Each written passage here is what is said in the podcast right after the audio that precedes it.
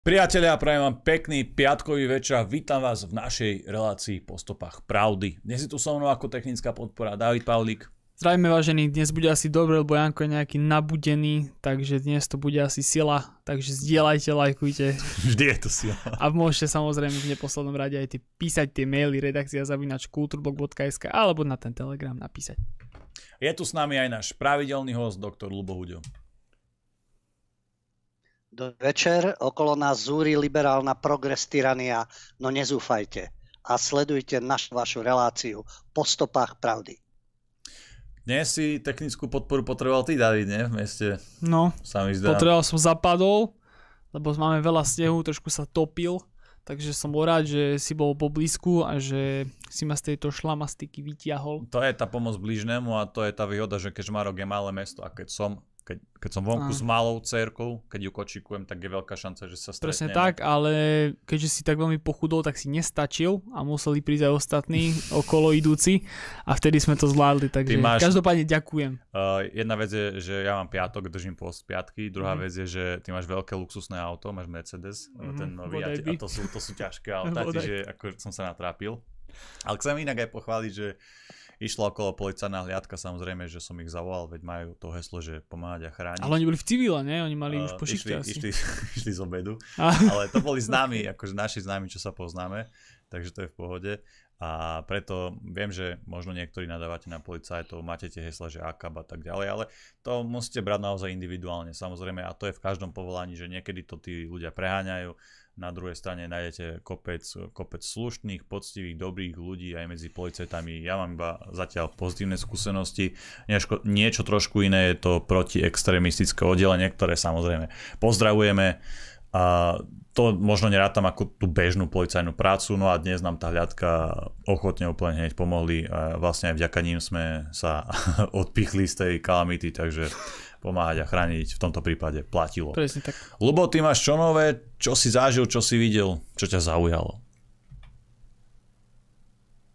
Už keď si hovoril s tou skratkou, áno, to je populárne nosiť, a či už to majú hooligans alebo rôzne alternatívne smery mládeže, tá skratka ACAB, All Cops are Bastards, akože všetci policajti sú a ono sa to dá obmieniať, pretože keď len musíte zmeniť písmo, alebo ono to môže byť, že all anarchists are bastards, alebo all associals, čiže asociáli. Takže tam si každý, jasne, to sa zaužívalo v Británii a súviselo to samo, s týmito konfliktmi medzi skupinami mládeže a policiou. Takže je to ako v každej sfére, ako si to aj naznačil. Je aj nejaká náka, je aj nejaké extremistické a sú aj normálni policajti, takisto ako medzi súdmi, prokurátormi, v ktorejkoľvek zložke sú ľudia, ktorí nestoja za veľa a sú ľudia, ktorí sú prínosom pre spoločnosť.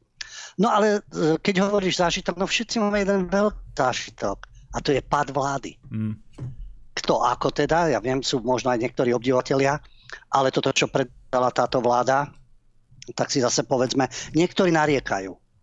Prezident Bratislavského inštitútu pre verejné otázky Grigory Mesežnikov, známa to stava, pokiaľ ide o kritiku Slovenska, pokiaľ ide o určitý druh lokajstva, sionistický štváč, ktorý má veľký vplyv v rámci tretieho sektora a na rôznych ľudí, ako aj prezidentský palác predtým, teraz a podobne, keď sa vyjadril, že tá Hegerová vláda bola prozápadná, proeurópska a proukrajinská v dobrom slova zmysle. A teraz, keď niekto príde, to bude asi odklon a už to nariekanie. Takže môžete byť vo vláde psychicky narušení, Môžete byť rôzni lokaji, ktorí slúžia zahraničným záujmom. E, môžete príjmať ako nekompetentné rozhodnutia, hlavne, že ste prozápadní. Môžete byť dement, ale prozápadní. Proeurópsky, no o chvíľu si aj povieme, e, o akú Európu ide. To neznamená byť, byť verný byrokratom a nejakej, cent, nejakému centrálnemu politbíru. To neznamená byť proevropský. No a proukrajinsky samozrejme. Takže našťastie, síce s obmedzenými pravomocami nám budú ešte piť krv a vysávať nás určitú chvíľu, ale e, predpokladám, keď už aj Madame Chaput hovorí o predčasných voľbách, mm. že dôjde k zmene. No a závisí od voličov, ako sa rozhodnú. Ale toto je pekný vianočný darček, že táto vláda, ktorú riadil neschopný človek a ňový zase psychicky narušený človek, plus ten spolok, ktorý e, podnecuje vojnu, ktorý obhajuje tie policajné zložky, ktoré vyvíjajú politickú represiu proti opozícii, tak dúfajme, že tento spolok už definitívne skončil.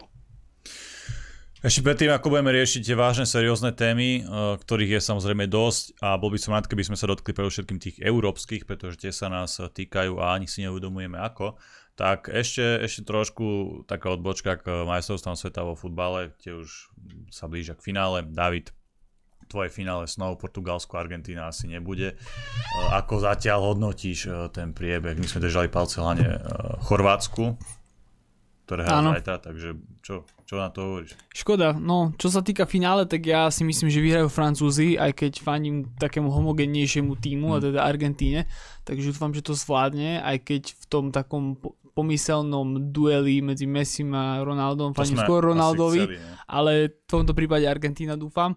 No a tí Chorváti dodajú tre- na tretie miesto si myslím. To je, to je pre nás podstatnejší zápas. Áno, áno, to bude také finále 2 pre nás, takže zajtra pozráme. Zajtra pozráme a samozrejme fandíme. Dobre, tak to bola trošku taká tá športová e, odbočka. E, inak, e, ja som to aj spomenul preto, lebo som myslel, že na to nabehneš. V Katare teraz na, na záver, na to finále odmietli odvysielať nejaké posolstvo Zelenského, teda ukrajinského prezidenta, tiež tam chcel asi niečo predpokladám, že v súvislosti s tou vojnou povedať, oznámiť, ale oni mu to zatrhli s tým, že je to proste šport a tak ďalej a zrejme nemali uh, o to jeho posolstvo uh, záujem. Dobre, vráťme sa, vráťme sa ešte k tej našej, uh, k tomu nášmu pádu vlády, tam máme tiež nejakých libiotov, nejakých retardov, ako, alebo tých ekoretardov, alebo ako to teda voláme.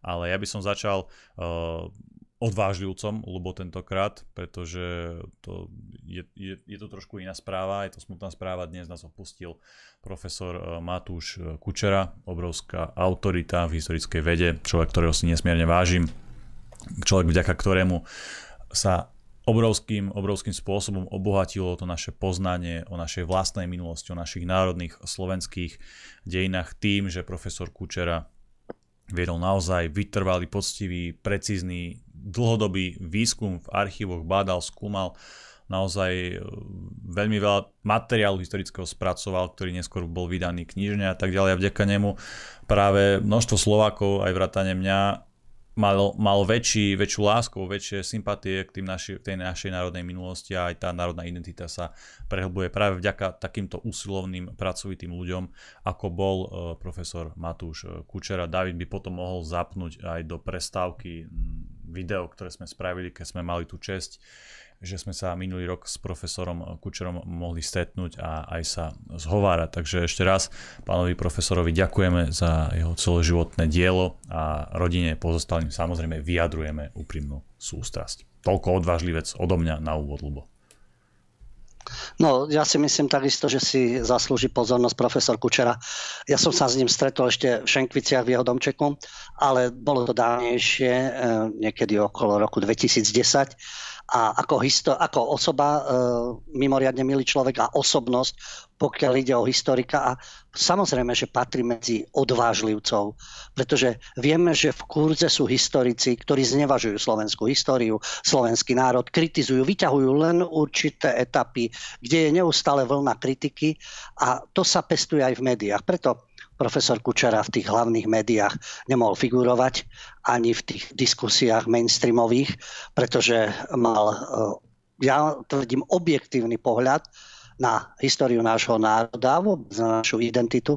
Takže čest jeho pamiatka skutočne klobúk dolu pred takýmito historikmi, odvážnymi, ktorí majú svoje názory podložené dlhodobým výskumom a faktami. Ďalší odvážlivec, už keď sme teda pri odvážlivcoch, začneme tými lepšími samozrejme odvážlivcami, tak prejdeme e, do susedného štátu, a to do Českej republiky, Bžetislav Tureček. Spomínal si Katar, spomínal si teda arabský svet, otázka Ukrajiny a Bžetislav Tureček vedie Centrum pre štúdium Blízkeho východu na Metropolitnej univerzite v Prahe. Na Blízkom východe dlhodobo pôsobil ako spravodajca Českého rozhlasu a napísal aj niekoľko kníh, napríklad aj Blízky východ nad priepasťou. A mal teraz nedávno prednášku v, kni- v Mestskej knižnici v Prahe na tému Blízky východ a ruská vojna na Ukrajine. On nie je obhajcom Putina, ani e, nie je samozrejme e, nie, niekým, kto by presadzoval určitú teóriu o tejto vojne, ale ponúkol zaujímavý pohľad, pokiaľ ide o vnímanie arabského sveta. Sme v Katare, jasné. Dostaneme sa ešte ku Kataru, samozrejme a súvisí to aj so športom, to, čo sa deje v Európe. Vieme, čo sa deje v uliciach západných miest. To je vizitka toho, kde to Európa dopracovala. Ale Katar si obhajuje svoje. Nebude sa nejak politicky korektne podkladať, lebo ide o Zelenského. Hoci samozrejme v Katare, aké veci sa dejú, to by sme asi neradi zažívali v Európe. Ale samotný ten princíp. Takže čo si dovolil Bžetislav Tureček povedať nahlas a konštatovať vlastne, že keď číta arabské a e, iránske zdroje, tak e, vidí, že množstvo ľudí tam podporuje Rusko. A vidí egyptianov v uliciach a na rôznych sociálnych sieťach, ktorí podporujú Moskvu. On hovorí, že poriadne o tom konflikte ani nevedia, ale je tu samozrejme určitý vplyv, napríklad uh, Russia Today, to je zablokované v Európe, má arabskú verziu a od vojny na Ukrajine mu pri, e, pribudlo asi petina odberateľov. Takže má to určitý vplyv. U nás zase máme neustále vplyv ukrajinských médií a západných. No tak v arabskom svete je zase ruská verzia. Ale čo je zaujímavé? Prečo je taká atmosféra, pokiaľ ide o Blízky východ? A on to vysvetľuje na tom Blízkom východe, je ten postoj k Spojeným štátom, kde oni to berú takto. Američania nám to tu bombardovali v Iraku. Američania vytvorili islamský štát. Američania vytvorili sionistický Izrael. Konečne to niekto natrel Američanom. Vladimír Putin na Ukrajine. To je strašne silné vnímanie a odveta za príkorie, ktoré nám tieto západné mocnosti desiatky rokov na nás páchajú. Konečne sa našiel niekto silnejší a zatočil s nimi. Žetislav Tureček, e, to nie je jeho názor, ale vzhľadom na svoje poznatky a znalosti z Blízkeho východu, toto je spôsob, prečo to tak vnímajú na Blízkom východe. Lebo to je zástupná vojna. Americká, Pentagon, NATO a tak ďalej. Takže oni to vnímajú tak. A samozrejme spájajú to s tým, keď išlo o bezpečnostnú radu, teraz je tlak na to, čo majú čo Rusi robiť v bezpečnostnej rade, keď sú agresor z tohto pohľadu. A porovnáva to uh, s Blízkym východom a ten precedens, ktorý tam nastal, tam bola takisto uh, krajina s právom veta, stály člen Rady bezpečnosti Spojené štáty, ktoré sa vrhli na Irak a zvrhli Sadama Husajna. A tá vojna bola v rozpore s medzinárodným právom. A bez toho, aby to schválila Bezpečnostná rada. Pretože keď zistili Američania, že Rusko, Čína, ale dokonca aj Nemecko ako nestály člen budú proti, tak sa im ukázalo, že hm, ten západ nie je takto zjednotený. No a išli do vojny spolu s Britániou. No, tak angloamerický, anglosion svet je v tomto jednoznačný. Ale výsledok režim Sadama Husajna nebol nahradený nejakým funkčným systémom.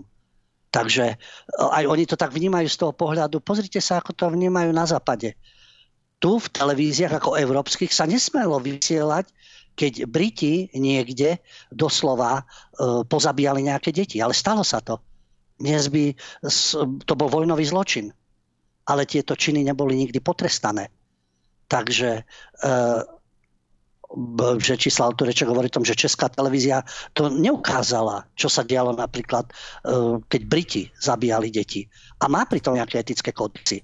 Ale blízkovýchodné televízie to ukazovali. Takže takto sa formovalo potom vedomie obyvateľov na Blízkom východe, že čo všetko si Západ môže beztrestne dovoliť.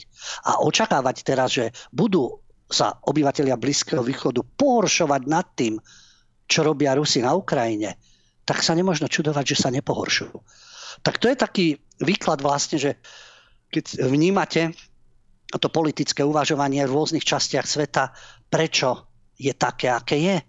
A na základe toho, keď u nás je tá obrovská kápa, samozrejme tá vojna je nešťastie, to, čo stále zdôrazňujeme, odnášajú si to civilisti, trpí Ukrajina, trpí Rusko sankciami, kampaňou, zabíjajú sa navzájom a v rámci hlavného mediálneho prúdu, to je o tom, že zrazu sa Rusko rozhodlo vo februári 22 že to takto bude, teda e, tento rok 2022.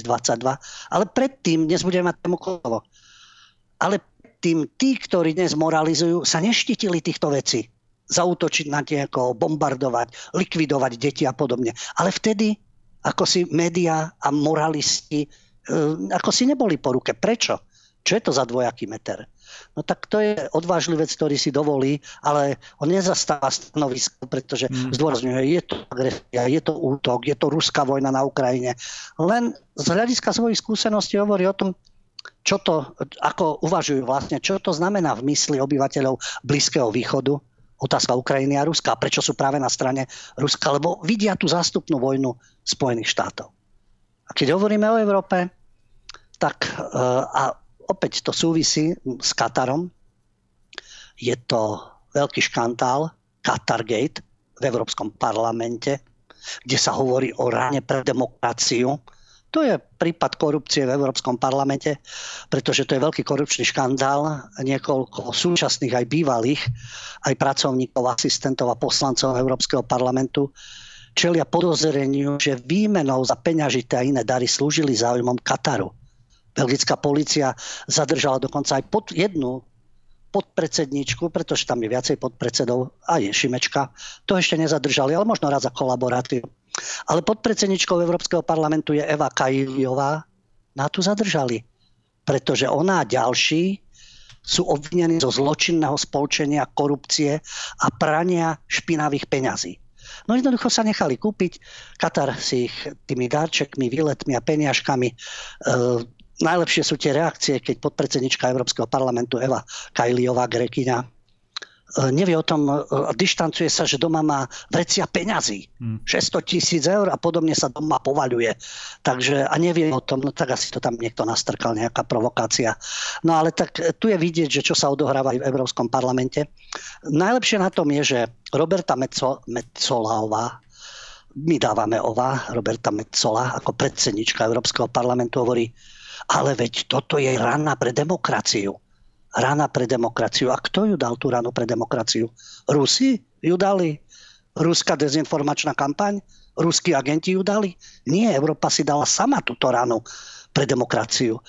Čo je na tom no, takisto pozoruhodné, Teraz príde šéfka Európskeho parlamentu s tým, že a teraz pripravíme balíček reforiem, kde bude posilnenie systému ochrany whistleblowerov v parlamente čo ten, kto vo vnútri pracuje a oznámi, čo sa deje.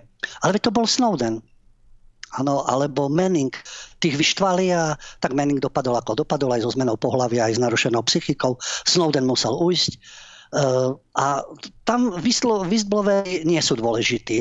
Ale teraz chcú chrániť whistleblowerov, revidovať pravidla správania pre europoslancov, zákaz neoficiálnych skupín, ktoré sú vytvárané europoslancami, aby debatovali o vzťahoch s mimoeurópskymi krajinami. A tam sú možnosti určitej korupcie, pretože tieto skupiny sú sponzorované lobbystami alebo zahraničnými vládami a nie sú to oficiálne organizácie Európskeho parlamentu. Poviete si, no výborne, no a čo robili doteraz?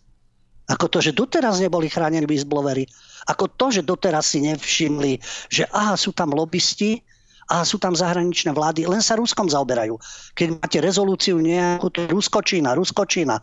Samozrejme si neidealizujeme, každý si obajuje svoje záujmy. Ale zrazu prišli na to, že ako to v Európskom parlamente s lobbystami a s určitými europoslancami, ako to funguje až teraz, keď toto je väčší problém. Až keď niečo pre, prepukne, no veď preventívne sa správajte. A tá situácia predsa nie je nič nové, že sú lobistické skupiny a europoslanci sú naklonení. Jasné, keď sú naklonení tým správnym proizraelský vplyv a tak ďalej. Uh, najväčší, uh, jeden uh, z najväčších správcov svetového majetku BlackRock takisto lobuje v Európskom parlamente a to sa vie. Ale teraz zrazu, keď už e, sú dôkazy, teda, alebo bol záujem riešiť tieto veci, tak zrazu počúvame o rane pre demokraciu, ktorú si spôsobili oni sami. A na tom je ešte veľmi paradoxné, alebo paradoxné, na tom je také tragikomické, keď sa pamätáte, v 2016 ešte sa vyjadrovala Iveta Radičová, bývalá premiérka, politička, ja ju nazývam Sorosova neviestka, niečo podobné ako dnes sedí v prezidentskom paláci, tak táto premiérka v jednej diskusii, keď Sulík povedal, že eurofondy priniesli korupciu na Slovensko. Jasné, však aj s tým sa kšeftuje korupcia, je skoro v každom štáte, vidíte, aj v Európskom parlamente, až teraz si zasadili ráno. A že eurofondy to teda podnetili určitý druh korupcie, tak vtedy táto ne, Sorosova neviestka povedala, Slovensko prinieslo korupciu do Európskej únie. A teraz ju kto priniesol? Gréci? Sociálni demokrati, lebo sú zastúpení teda v rámci týchto skorumpovancov. Katar? Tí priniesli teraz ako korupciu do Európskej únie. No je to o ľuďoch, aj tí poslanci sú skorumpovateľní, ako vidíte. A tie mechanizmy boli nedostatočné. A čo si predstavovali, že tam majú dokonalých ľudí?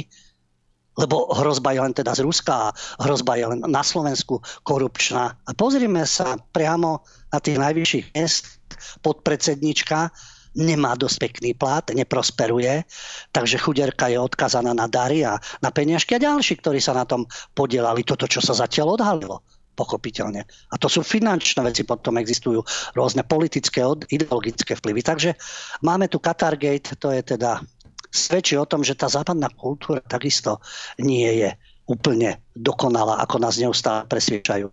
A keď sme už v tej Európe, tak okrem tohto, týchto korupčných škandálov, lobistických, ako Európa vyzerá?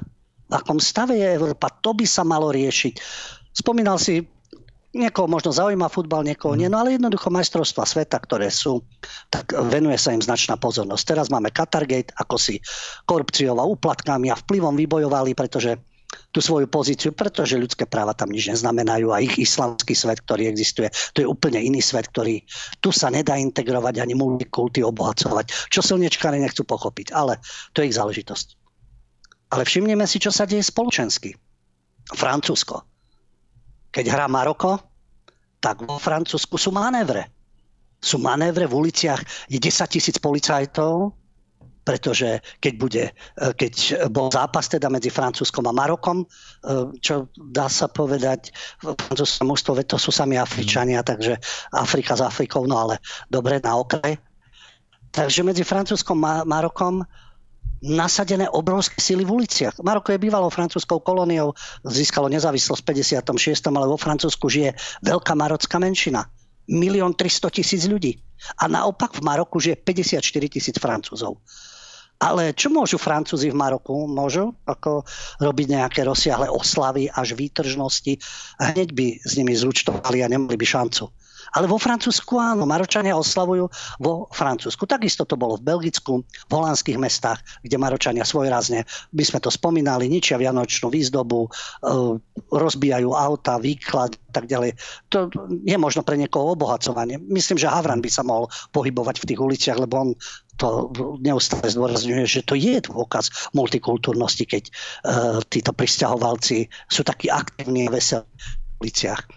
A tam je to, uh, už aj športoví komentátori si všímajú v prípade týchto udalostí, že tam je okrem toho športového oslavy víťazstva, je to víťazstvo politické aj kultúrne. Oni oslavujú šport a zároveň protestujú. A totožňujú sa s arabským svetom. Darmo, že sú v Holandsku, že sú v Belgicku, sú vo Francúzsku. Ale táto oficiálna propaganda to nechce vidieť. Okrem toho, že je vo Francúzsku 1 300 tisíc osôb marockého pôvodu, ale majú už aj francúzsky pas.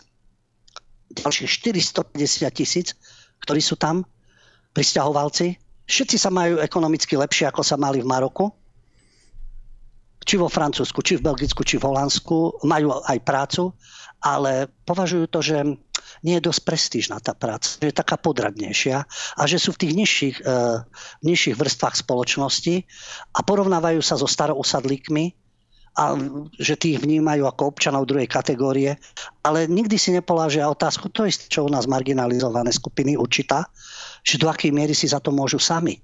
Veď tie možnosti sú, Veď sa povedzme, viete, výhody majú, keď chcú študovať, chcú pracovať, postup pracovný a tak ďalej, v umení, v kultúre, veď tam všade majú otvorené dvere. Takže keď e, nevykonávajú to, čo chcú, tak to asi bude, asi chyba aj u nich. A tá priepasť e, sa vlastne aj zvyšuje medzi imigrantmi a e, starousadlíkmi, teda pôvodným obyvateľstvom, pretože oni dávajú najavo odlišnú kultúru, náboženstvo, tú svoju neochotu žiť a pracovať ako miestny. A tým sa dostávajú do konfliktov. A to už trvá, už tretia generácia to v sebe nosí.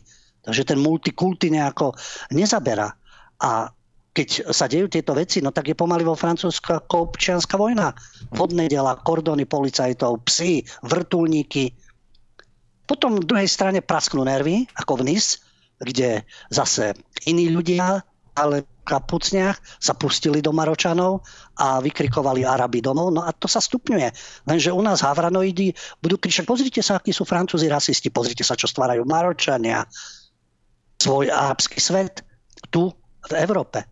A žiaľ, že toto sa všetko samozrejme prenáša aj v rámci tých protestov. A v rámci tých protestov tam dokonca sa k Maročanom pridávajú Alžírčania, Tunisania, ďalší Arabi, palestínske zástavy, palestínske šatky a tak ďalej a demonstrujú ešte aj podporu palestínčanom. Pretože tá, ten marocký národný tým v Katare to je inšpirácia pre arabský svet. Oni to berú tak. No a potom samozrejme, že e, reálni politici, napríklad jeden francúzsky poslanec Európskeho parlamentu, Gilbert Collard, napísal na Twitteri, keď teda oslavovali Maročania, oni oslavovali tak, že na verejnej budove vo francúzskom meste Amiens vstýčili marockú zástavu. No, napísal teda, že no pozrite sa, marockí imigranti sa zmocnili Francúzska. Oni by sa radi. Takže to nie je len o športe, keď vidíte. Ono sa to totiž to prejavuje aj pokiaľ ide o tieto vzťahy, ktoré sú aj medzinárodné vzťahy, identitu arabskú. Darmo, že žijú v krajine, ktorá ich prijala. Darmo, že sa tam lepšie. Nie v prvom rade sa cítia ako Maročania. Že je to v Maroku, to je pochopiteľné. Ale toto sa šíri Európou. A Európsky parlament nič iné nevie len príjmať rezolúcie proti Rusku, tolerancii, multikulturalizmu, LGBTI a ignoruje reálne nebezpečenstvo. No a dostávame sa teda, začali sme pekne, začali sme odvážlivcami, no ale musíme si povedať aj Libiotov, no lebo aj tých tu máme, keďže vidíme, že e, vláda padla, budú predčasné voľby, teraz prídu rôzni politickí hráči, tak aby sme vedeli, že ktorí tí aktívni Libioti, čo na nás chystajú. No, Ďuriš Nikolsonova, ďalšia poslankyňa Európarlamentu, tá si nikdy nevšimla, čo sa deje. Darmo, že býva v Bruseli, tá si nevšimla, čo sa deje v Európe. Neviem, keď teraz oslavovali Maročania, či oslavovala s nimi, alebo bola zalezená v svojom byte, alebo to vníma, že to je len taká okrajová maličkosť. Áno, majstrovstva sveta e, môžu byť okrajová záležitosť, ale to politické podzemie, dá sa povedať, ten boj o politický a kultúrny vplyv, ten je permanentný. No ale Juriš Nikolsonová pracuje na novom politi- politickom projekte. Chce dokonca, má ambície, že e, to, čo založí, bude mať aj dvojciferné číslo a môže sa stať vládnou stranou. Politická strana alebo hnutie. Ešte sa len rozhodujú. A že chcú ponúknuť niečo, alternatívu. Oni chcú byť alternatíva.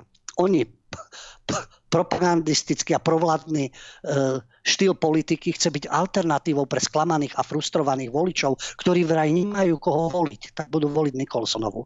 To by malo ísť o nejakú stredovú stranu, mne sa najviac páčia tieto termíny, stredová strana, už majú nejakých 70 ľudí, tvrdia, že tam majú vedcov, podnikateľov, lekárov, učiteľov, odborníkov na právny štát. Niektoré mená sa tam myhli, Jozef Mihal, Abel Ravas, známe to figúry. A partnerom im má byť ODS v Českej republike s Pavlom Mackom, teda s lídrom mimoparlamentnej ODS a s ďalšími, s ďalšími subjektami a podobne. Takže uh, toto, je, toto je nejaký plán, kto sa má objaviť na politickej scéne. Duriš Nikolsonová je nová tvár, Jozef Mihal, Abel Ravas. No ale chystajú sa, je dobre ukradnúť aspoň nejaké to percento a oslo, oslabiť celý ten, celý ten elektorát volický a rozdrobiť ho na čo najviac strana trieštiť ho. No a potom tu máme ďalšieho užitočného Libiota, teda liberálneho užitočného idiota Ďuriš Nikolsonová aj v Európskom parlamente, aj na slovenskej pôde. No ale ďalší, ktorý takisto pôsobí v think tanku, medzinárodnom, a to takisto aj v Belgicku, a bol premiérom Mikuláš Zurinda. Zrazu bývalý dvojnásobný premiér hovorí, že on za gorilu, kauza gorila, už vyvodil svoju osobnú zodpovednosť a že to by nemalo mať vplyv na jeho súčasný politický projekt. Ďalší, ktorý sa opäť strká do politiky, vracia sa a zabudnite na minulosť. Kauza gorila známa a tá odštartovala zanik SDKU, aj odchod politiky Mikuláša Zurindu. Ale eurobyrokrati sa o neho postarali. On urobil službičku pre EU a NATO, tuto niektorí ospevujú neustále. No a má teda dobré miestečko, dobre platené miestečko v think tanku, v tom myšlienkovom tanku, čiže inštitút, ktorý rieši spoločenské výzvy, pripravuje určité vízie a podobne v tom správnom euroduchu. No a pokiaľ ide o tú kauzu Gorila, spomína sa Smer samozrejme, ale spomína sa aj SDKU, záruka európskeho smerovania a podobne. To, bolo, to bolo, boli tie nahrávky v podstate, ktoré sa týkali aj Haščáka, čiže Penta a podobne, aj generálneho prokurátora. Išlo financovanie strán. No ale Mikuláš Durinda bol na sneme strany spolu, kde s Klusom, Dostálom, biskupičom z Oľano sa stretol počas toho snemu. No a ráta s tým, že sa spájajú menšie strany, aby vytvorili opäť, všimnite si, alternatívu. Nikolsonova používa termín alternatíva pre sklamaných a frustrovaných vodičov vo, voličov a možno aj vodičov, aj tí sú frustrovaní nepochybne, čo volič, to vodič a podobne. Ale pokiaľ ide o Zurindu, tak opäť alternatíva už počas nadchádzajúcich parlamentných volieb. A Zurinda sa obhajuje. On už vyvodil jednoznačnú politickú zodpovednosť, lebo on odovzdal funkciu predsedu strany, e, nekandidoval vo voľbách, ktoré nasledovali po prepuknutí kauzy. A tým pádom je na všetko zabudnuté. Áno, je to už 11 rokov od Gorily a to bola aj veľmi silná predvolebná téma počas volieb v 2012. Ale zdá sa, že všetko je e, premlčané podľa Zurindu. Ostatní si nepamätáme. Ani dnešná téma, bombardovanie Jugoslavie. On už vyvodil dôsledky, takže je to čistý človek a ako hovorí, stretáva sa s veľmi peknými ľuďmi.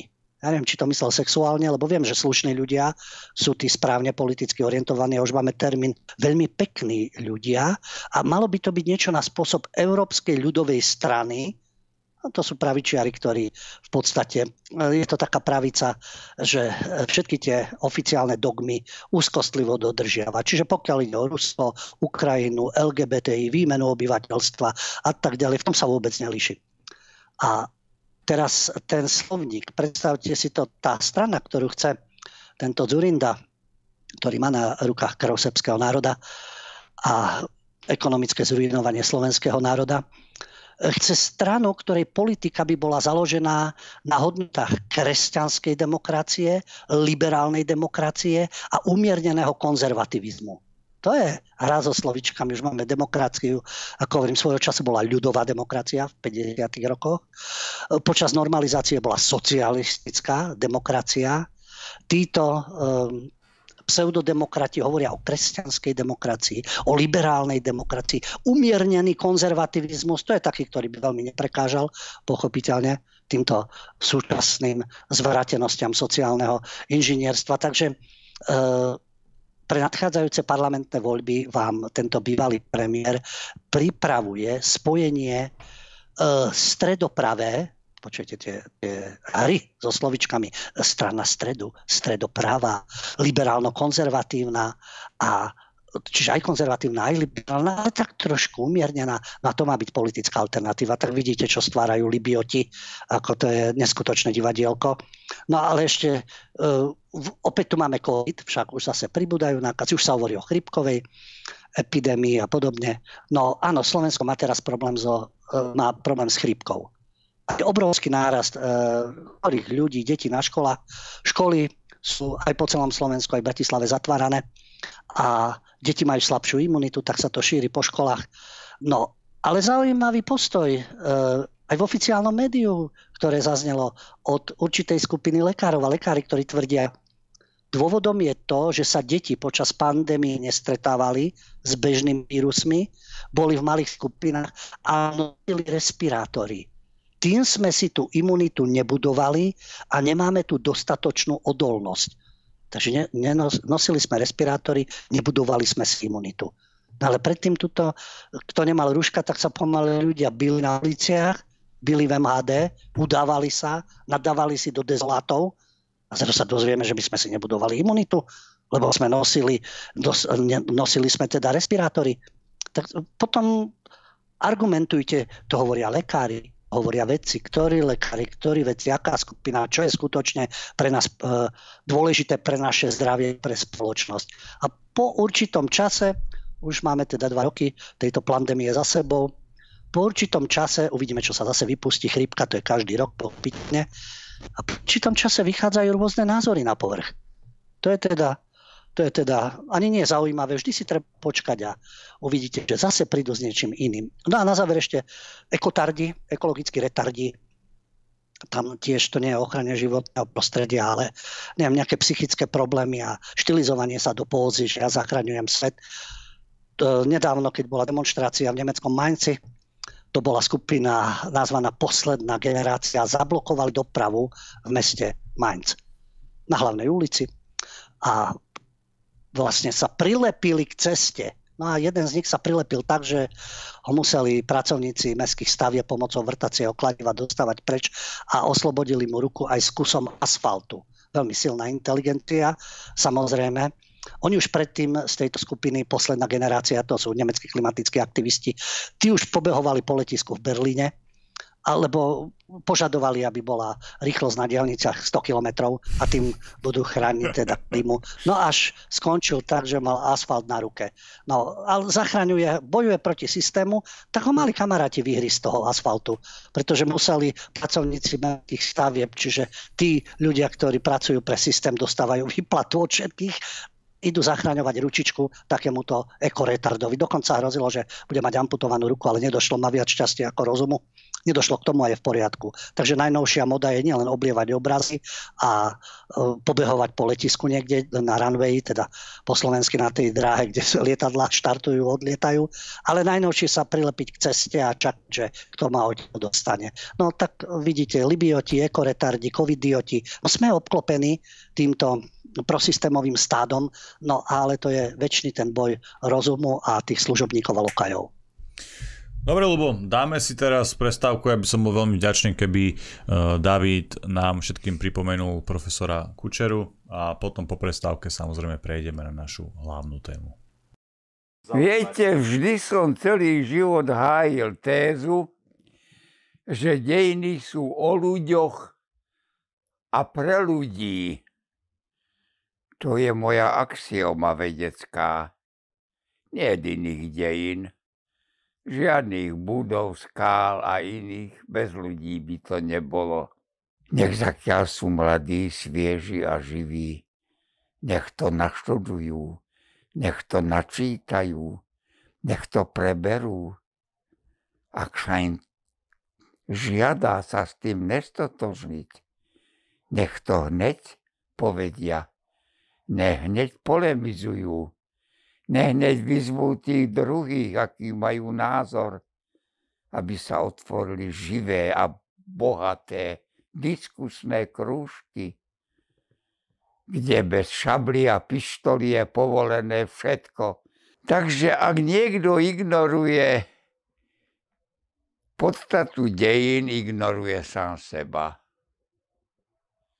ignoruje svoju rodinu, v ktorej vyrastal, ignoruje spoločnosť, v ktorej má poviazané a zviazané všako, všakovaké väzby a ak ich nemá, život to donúti, aby si ich vytvoril. Čo nám história hovorí o Slovákoch, o slovenskom národe? Sme starobylý národ? Kto o tom pochybuje, nechcem sa neliterárne vyjadriť. Som stretol aj takých. A je ich aj plné Slovensko.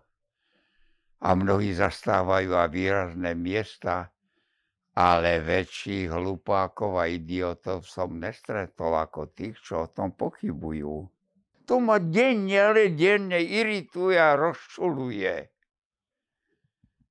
koľko hlúpých odpovedí nachádzam na novinách, televíziách, médiách aj inde.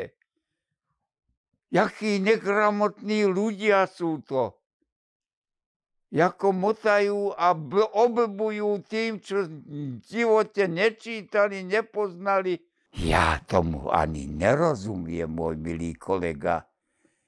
Prečo Slováci tak zanovite bojujú proti vlastným otcom, dedom, pradedom. Ja sa čudujem.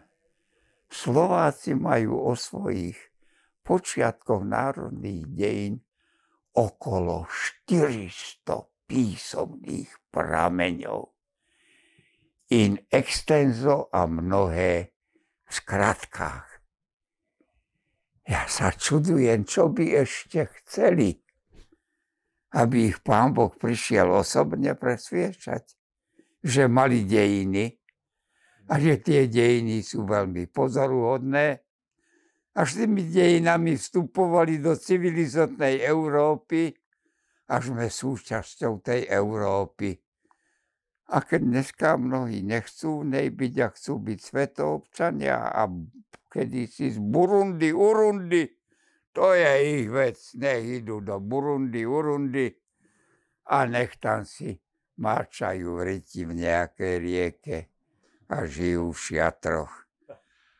Ale že sa vzdávajú toľkej kultúrnych hodnôt, ktoré dovtedy máme v 400 prameňoch zachované. To mne nejde do hlavy tá tupos týchto ľudí. Priatelia, to bola naša spomienka na pána profesora Matúša Kučeru, ktorý nás dnes opustil. Musím ešte raz povedať, že pre mňa určite aj pre Davida to bola obrovská čest sa s pánom profesorom Eh, minulý rok eh, stretnúť. Mali sme veľké šťastie, že sa nám to podarilo a ten rozhovor, ktorý sme viedli, ten niekoľko hodinový, bol pre mňa ako pre toho možno mladého začínajúceho historika veľmi, veľmi podnetný, takže som eh, aj za to vďačný. Dobre, Lubo, prejdeme teraz na tú hlavnú tému. Ono sa Kosovo a tak ďalej, ale pre mňa je to vždy a bude Eh, Srbsko a južná časť Srbska, takže môžeme hovoriť, že tá srbská provincia Kosovo čo sa v nej deje, o čo tam ide, tam teraz zase nejaké napätie, ktoré sa stupňuje. Nedávno teraz nejaký ten tribunál medzinárodný uznal nejakého Albánca z tej kosovskej armády uh, za vinného, za zase nejaké vraždy, uh, zločiny a tak ďalej posiahol do väzenia. Tí Albánci sa zase teraz kvôli tomu búria, ktorí sú v Kosove, tej uh, južnej srbskej provincii. O čo tam ide v tom Srbsku, Lubo? To je krvácajúca rana a uh, aj hnísajúca rana, ktorú zanechalo za sebou NATO. To je otázka autonómnej oblasti Kosovo, ktoré je súčasťou Srbska, ale vďaka americkému tlaku a západnej Európy uznávajú ho ako samostatný štát. Keď teraz hovoríme o tom konflikte, ktorý je na Ukrajine, a sú rôzne kritické hlasy, veď tá vojna je hrozná, to stále zdôrazňujem, to nie je obhajoba vojny, obhajoba ruských pozícií a keď tuto niektorí majú dojem, že e, sme na niektorej z tých pozícií, sme na pozícii, aby Európania dostali rozum a prestali s týmito konfliktmi. Nehovoriac o tom, tá slovanská vzájomnosť je zrejme e, napriek tomu, že existujú také sily, e, je pochovaná, veď pozrime sa, ako sa správajú Poliaci, Ukrajinci, Rusi. Tie vzájomné vzťahy sú ale veľmi silno narušené. Ale k tomu, čo sa odohráva. To je pokračovanie toho, čo spustilo NATO v Srbsku. Preto sú dnes titulky aj v mainstreame. Vznikne v Európe ďalšia Ukrajina. A prečo? Lebo v rámci, uh, nehovorím, že my, ale tí, ktorí rozhodujú o tom a tí, ktorí ich volia a ktorí im dávajú priestor v médiách, sú nepoučiteľní. Áno, Ukrajina je to, čo sa dialo v podstate v Srbsku a v Kosove, len to sa všetko ospravedlňovalo. Znovu to na severe Kosova vrie srbský prezident Aleksandr Vučič e, tam chce poslať aj vojakov, policajtov a podobne. Žiada takisto, aby zasiahlo NATO, ale vieme, ako na to zasahuje. Zdánlivo ide o banalitu. Povinnosť vymeniť štátne poznávacie značky, ktoré sú vydávané Belehradom a v Kosove Priština, teda Albánci, sa snažia, aby Srby vymenili tieto poznávacie značky za evidenčné čísla z Prištiny. No ale to vyvolalo reakciu Srbov, potom si to podrobnejšie rozoberieme. Zdanlivo to je e, preto.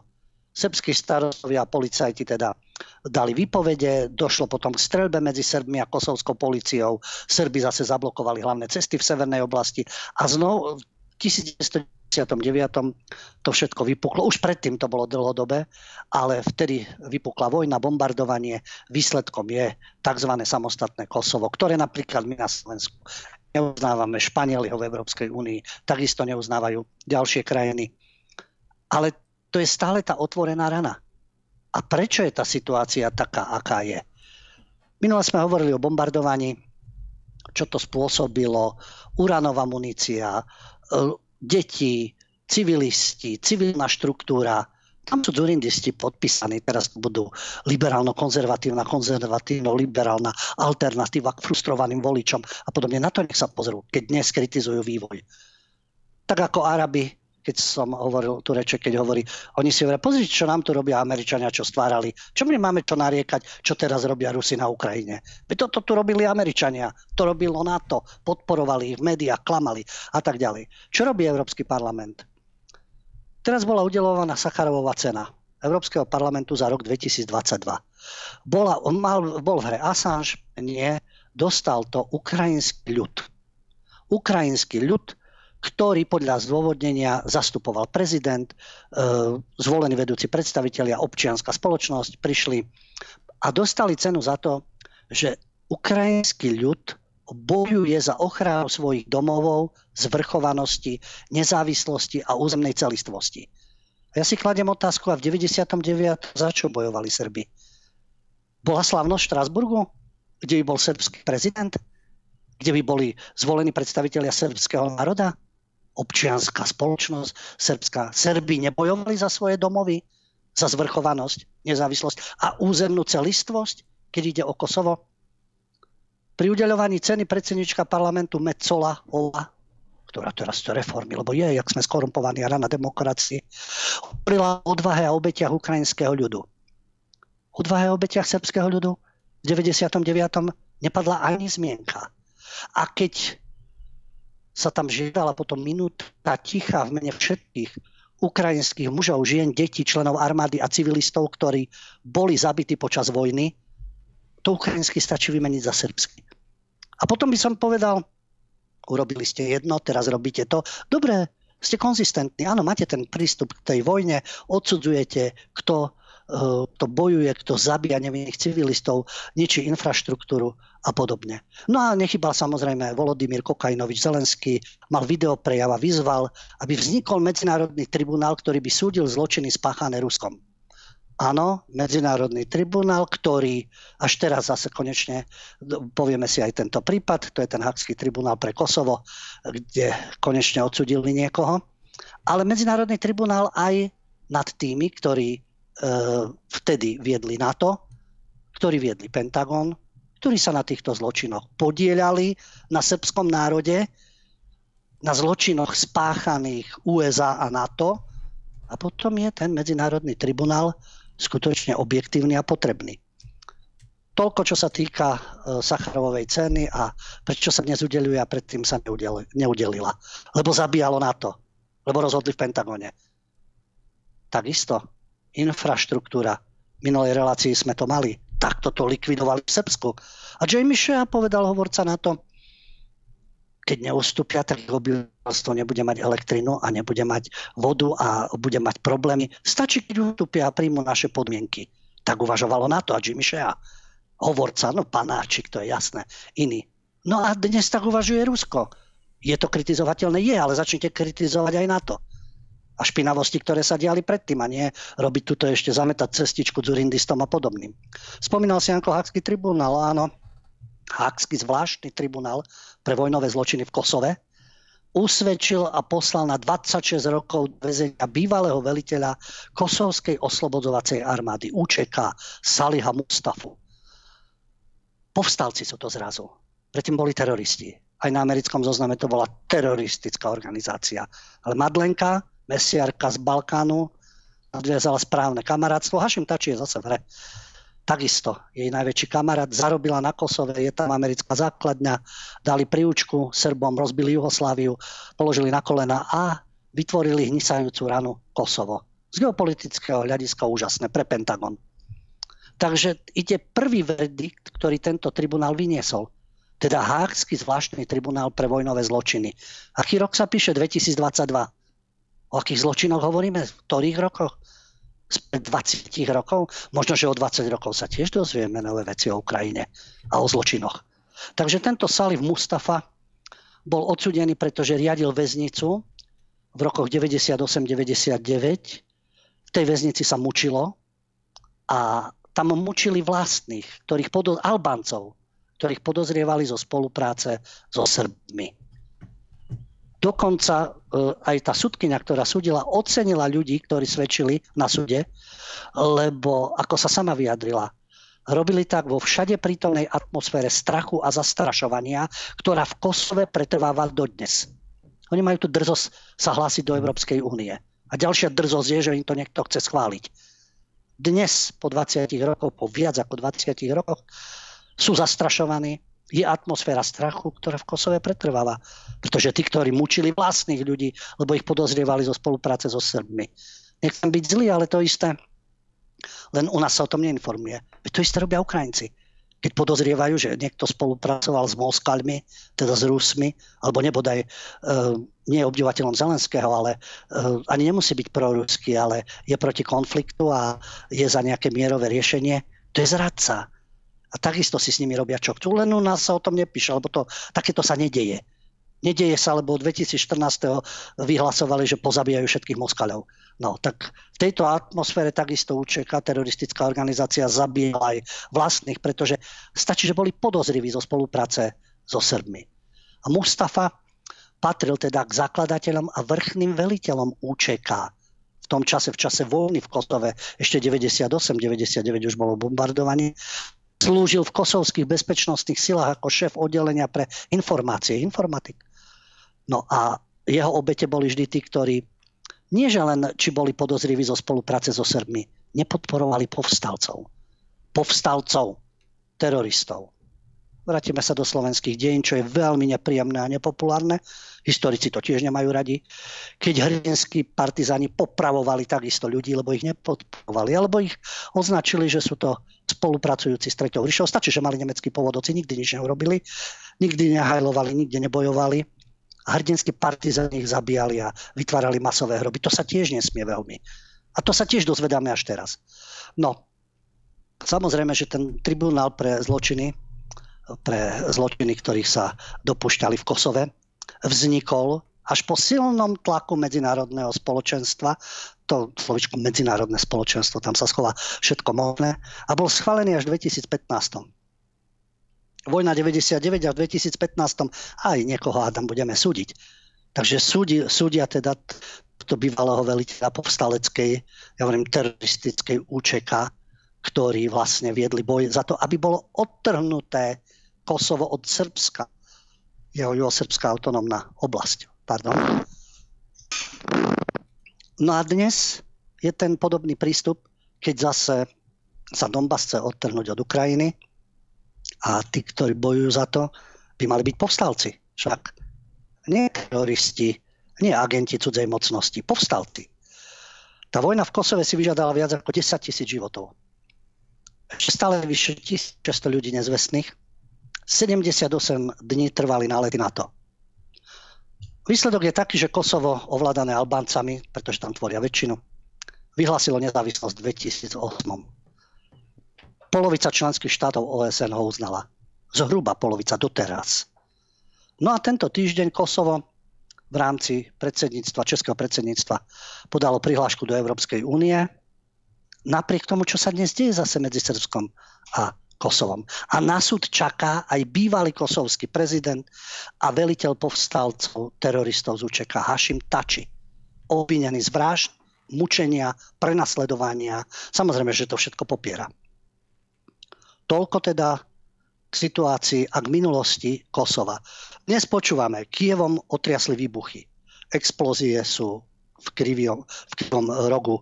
Charkov, Poltava, bez elektrické energie energetické zariadenia poškodené.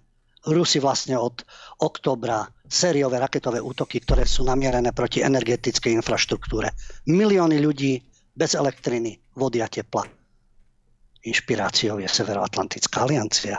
To robili Srbom. A na strane dobrá, pochopiteľne. Je vtedy to bolo na strane dobrá. Ohrozovať ľudí, ohrozovať civilistov, pripraviť ich o elektrínu, vodu a teplo. To bola strana dobrá. Teraz je to strana zla, lebo to robia Rusi. Predtým to robilo NATO a Američania. To samozrejme, to je obrovský rozdiel, v tom treba rozlišovať, lebo toto sú naši vrahovia a toto sú iní. Takže to je v, úplne v poriadku. A ten konflikt teda, no samozrejme, že sú to otvorené rany.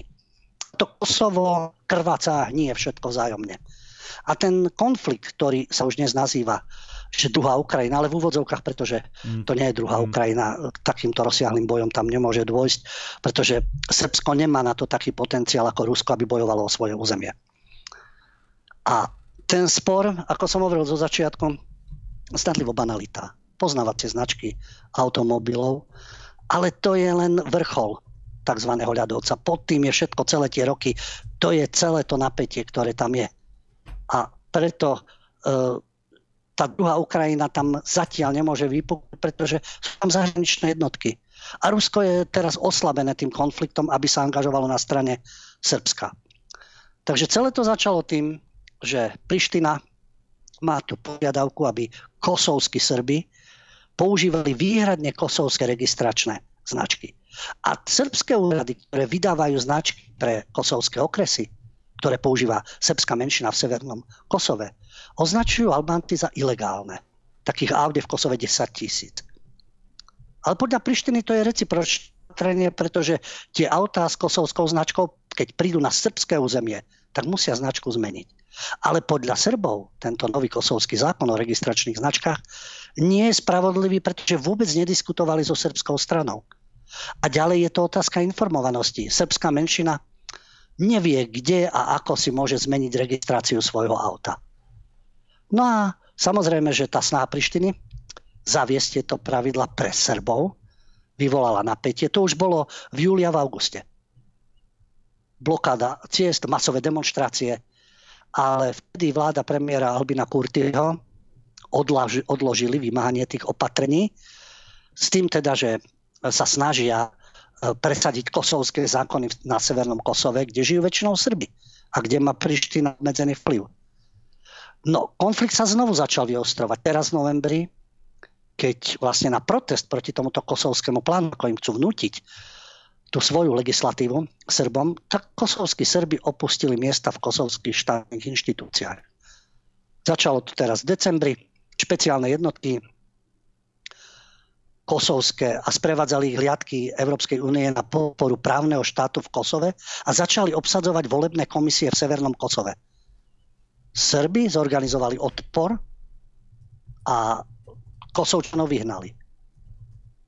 O ďalšie dva dní, teraz v decembri, 350 kosovských policajtov prišlo na obrnených vozidlách do Mitrovice, tam zablokovali celú severnú časť a potom ešte kosovská policia zatkla Dejana Pantiča, to je teraz tá ústredná postava, to je bývalý srbský policajt, na základe vykonštruovaných obvinení, no a na základe toho vyšli Srbi znovu do ulic a zablokovali, zablokovali cesty.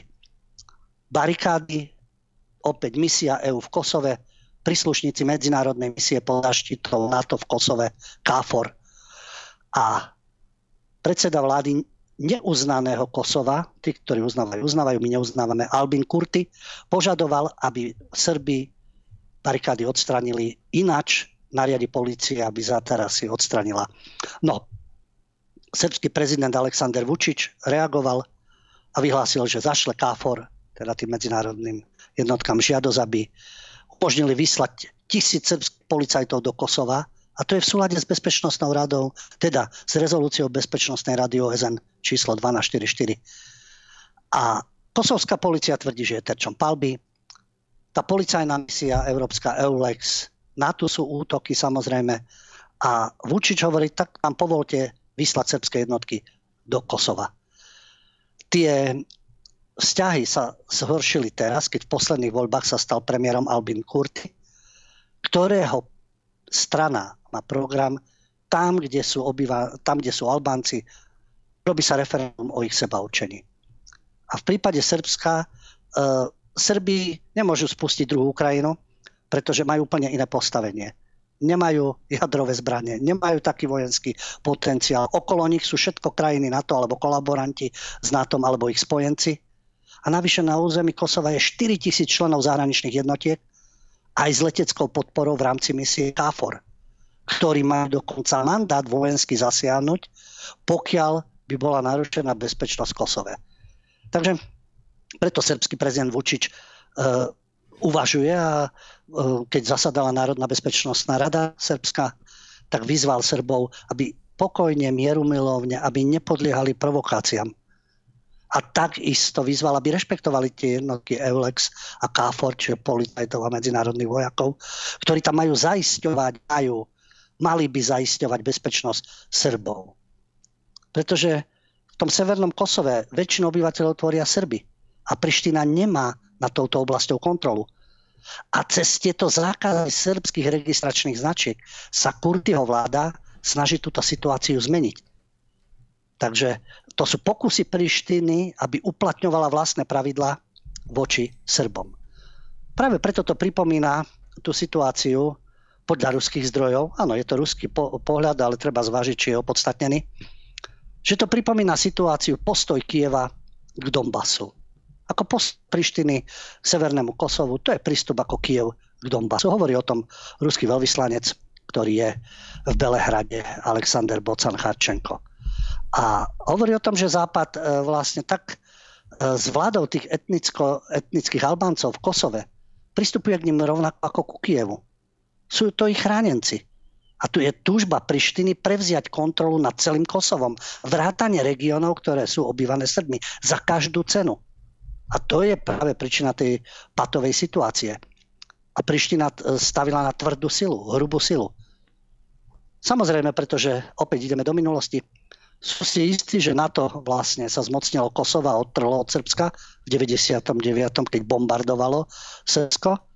A Belehrad to pociťuje stále ako krivdu a obvinuje Západ, že ignorujú sťažnosti kosovských Srbov.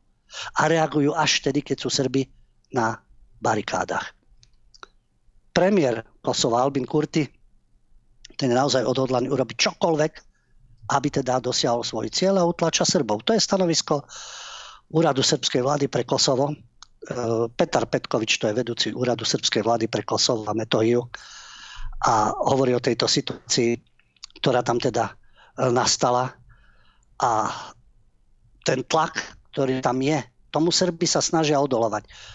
Nie tak, ako to urobili povstalci na Dombase, práve preto sú vyzývaní, aby nepodliehali provokáciám, napriek tomu, že sú barikády, ale napriek tomu, že sú tam vojaci tých medzinárodných misií. Napriek tomu chce Vučič, aby tam boli aj srbskí policajti a chránili skutočne tých Srbov.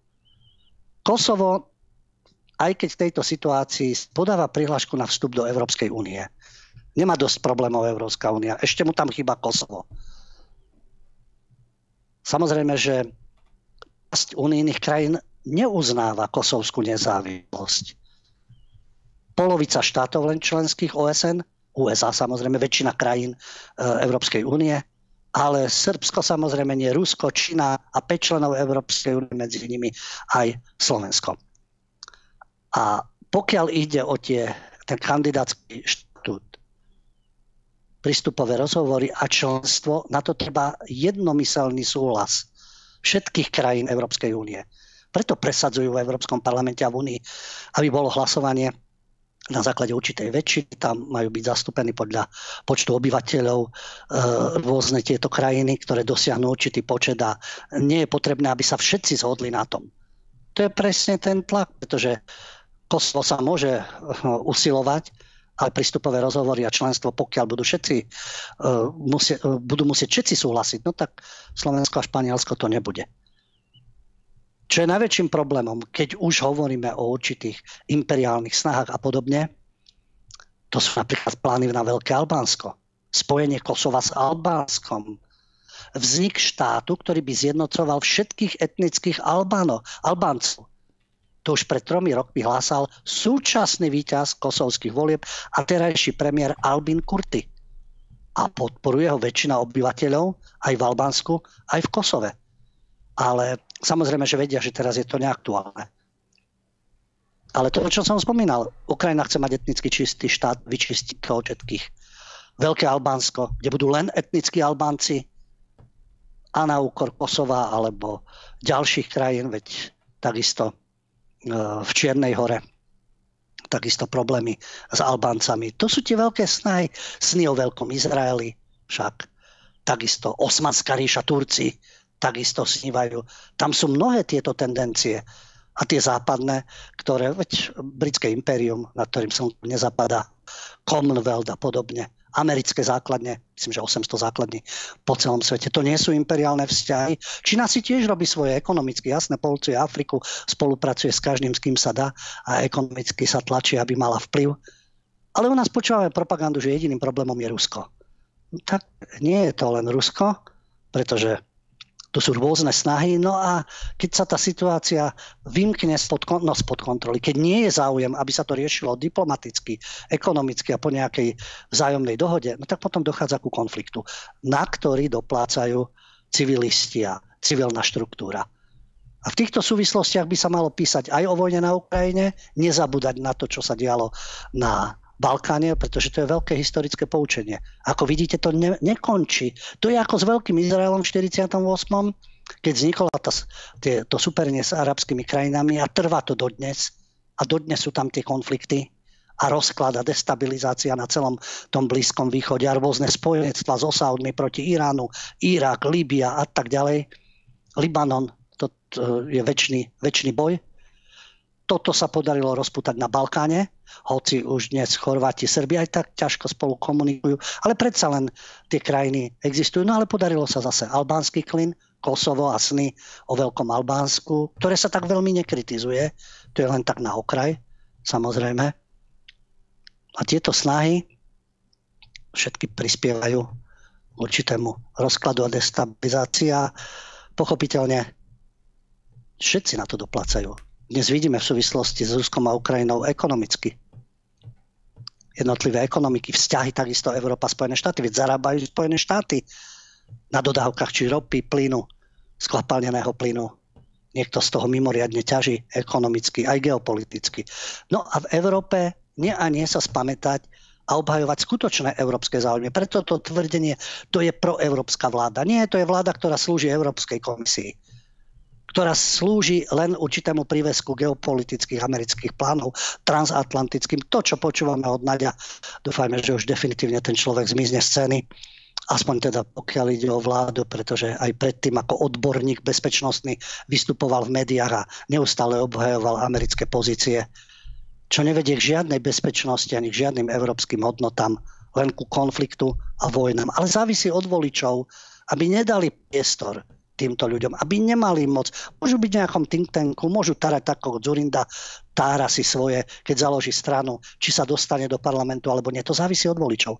Ale im robí medvediu službu hlavný mediálny prúd, mainstream. Žiaľ. Rovnako ako politickí lokaji, tak sú aj prestitúti, novinársky lokaji. No a okrem toho tam má Libiotov, ktorá nás obklúčuje, tak píšem o svojej knihe obklúčený Libiotmi. Ale to neznamená, že im patrí budúcnosť a že im patrí víťazstvo.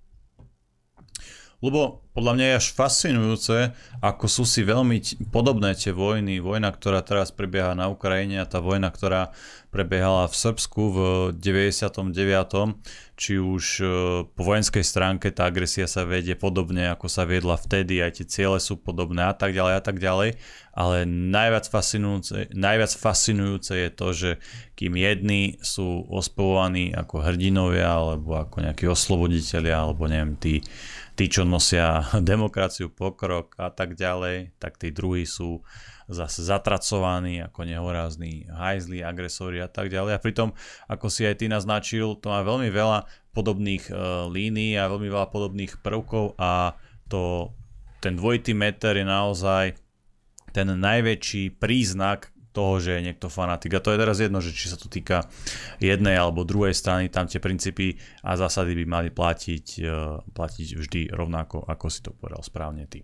Dobre, David, daj tam prosím ťa prestávku, po prestávke dáme samozrejme priestor aj vám, milí diváci, najmä píšte otázky e, na Telegram. Telegram budeme určite uprednostňovať, keďže na Telegrame nie sme nejako obmedzovaní. Priatelia, ja vás vítam späť po prestávke v našej relácii po stopách pravdy. Táto časť je venovaná vám. Skúste nejaké otázky cez e-mail, David tam niečo určite má a ja vyberiem niečo z toho telegramu. Ale keďže sa blíži záver roka 2022 a ďalšia relácia po stopách pravdy v tomto roku už nebude, tak si vyberieme ľubo nejakého Libiota roka, dáme kategóriu, že muži a ženy, nič iné medzi tým nie, čiže iba muži a iba ženy, sme spiatočníci.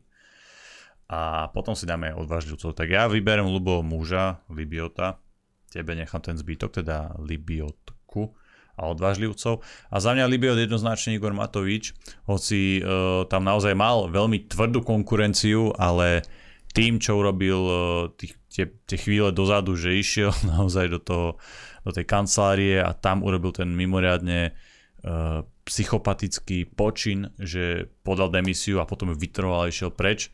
To nie je nejaká sranda, to, on, on nedával omaľovánku alebo nejaký obrázok alebo iba nejaký obyčajný text, ale demisia je veľmi vážna vec, tu sa bavíme o fungovaní Slovenskej republiky a takto sa môže zachovať len naozaj uh, úplne totálny Libiot, takže za mňa je Libiot roka 2022 Igor Matovič. Lubo? Súhlasím s tebou. Ja som mal ešte kandidáta e, Jaroslava Naďa, to, ale Matovič ho prekonáva. Jaroslav hmm. Naď je, e, je Libiot, je prislovať cudzích záujmov Lokaj a tá rohoška Pentagonu a Severoatlantickej aliancie.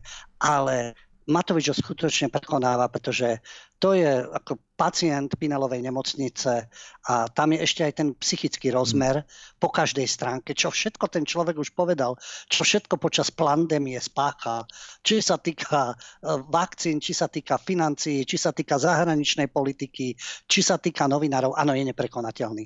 To s tebou musím súhlasiť. Mm. Ako Liby od roka je skutočne Matovič ako neprekonateľný. No ale keďže si mi nechal v rámci rodovej vyváženosti, ja sa ospravedlňujem, je 72 pohlavy, tak sa hovorí. Také trendy sú. Také trendy sú aj medzi Hegerom a Čaputovou, ktorí sa zúčastňujú na rôznych tých aktivitách a pochodoch.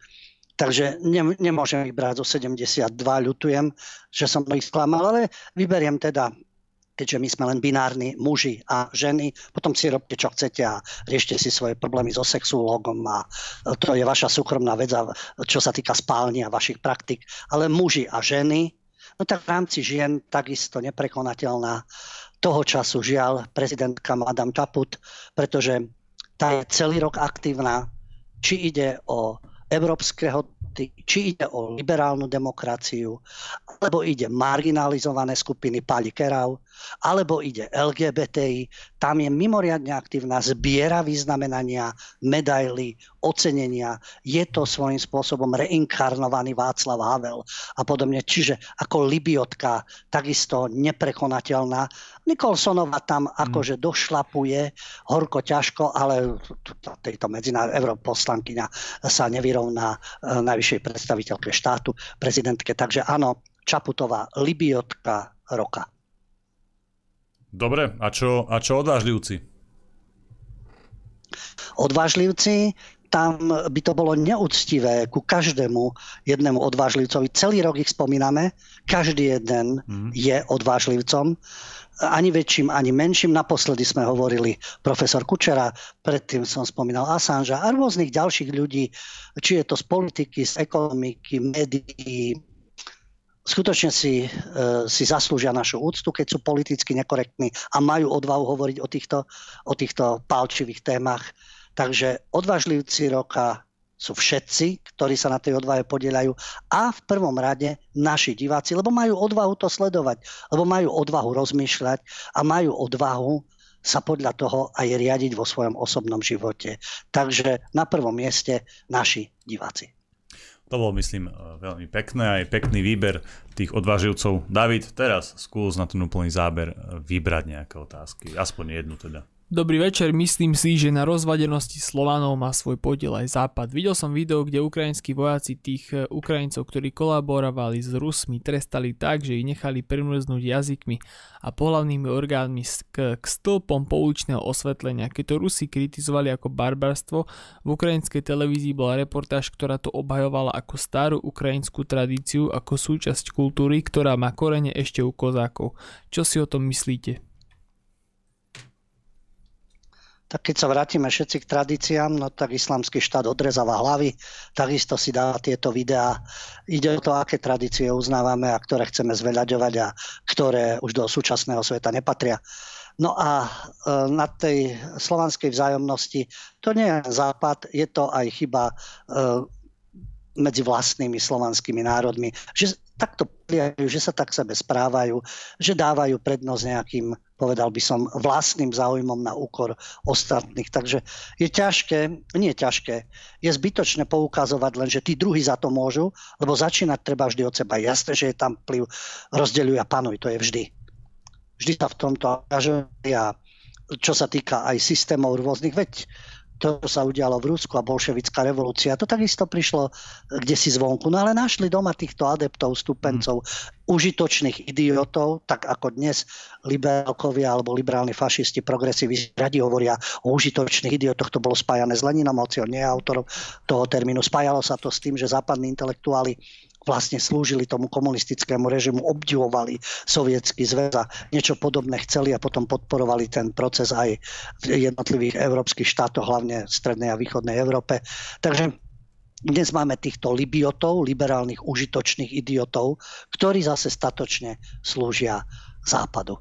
No, žiaľ, e, vojna na Balkáne, teraz Ukrajina, Rusko, tie vzťahy sú veľmi silno narušené ako počase možno sa dajú zaceliť rany a dá sa aj na tie jazvy zabudnúť. Bodaj by to bolo, pretože ten potenciál je obrovský. Tá spolupráca slovanských národov, hoci to je zatiaľ len nejaký ideál, by odolávala pokojne ktorémukoľvek tlaku zo sveta. Keby vytvárali jednotu, ale tá nie je a mu to náramne vyhovuje. A ešte sa tá nenávisť e, vzájomne prehobuje. Ale to je chyba aj slovanských národov. Dobre, skúsim poslednú otázku z Telegramu. Pán Hudia, čo hovoríte na to, že Scholz volal s Putinom a že keď to ukončí, že mu dovolí obchodovať s Ruskom, vlastne mu dal také ultimátum? To sú, povedal by som, také politické hry. Niečo je pre verejnosť a niečo je v zákulisí. Toto sú verejné veci, ktoré zaznievajú. Tí politici takisto taktizujú, čo povie na, verejnosti, lebo vedia, že sa to chytia médiá, že začnú o tom spojenci alebo najväčší lokaji okamžite diskutovať.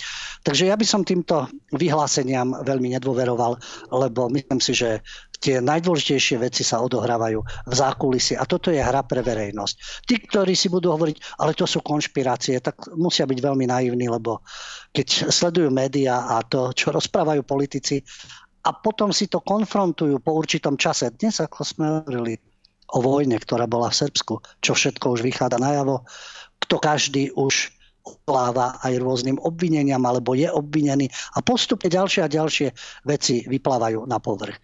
Takže s odstupom času potom zistíte, že boli ste klamaní, boli ste zavádzaní a ťažko tam e, nájdete nejakú, povedal by som, to ani nie je v politike nejaká úprimnosť alebo otvorenosť.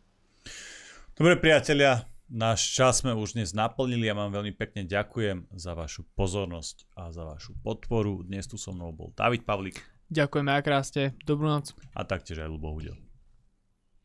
Chlapci, ďakujem za celoročnú spoluprácu a tá bude ďalej pokračovať, o tom nepochybujem. Našim divákom, keďže toto je posledná relácia po stopách pravdy v tomto roku, tom sa mm-hmm. vidíme a počujeme až v januári 2023, čo dúfam bude určite lepší rok ako tento, aspoň teda dúfam. Takže želám príjemné sviatky a šťastný nový rok. Videnia do počutia. Priatelia, cvičte, športujte, študujte, vzdelávajte sa, posúvajte sa ďalej, vždy si overujte informácie, myslíte samostatne a kriticky. Overujte si mainstream, alternatívu a určite aj nás. Prajem vám dobrú noc.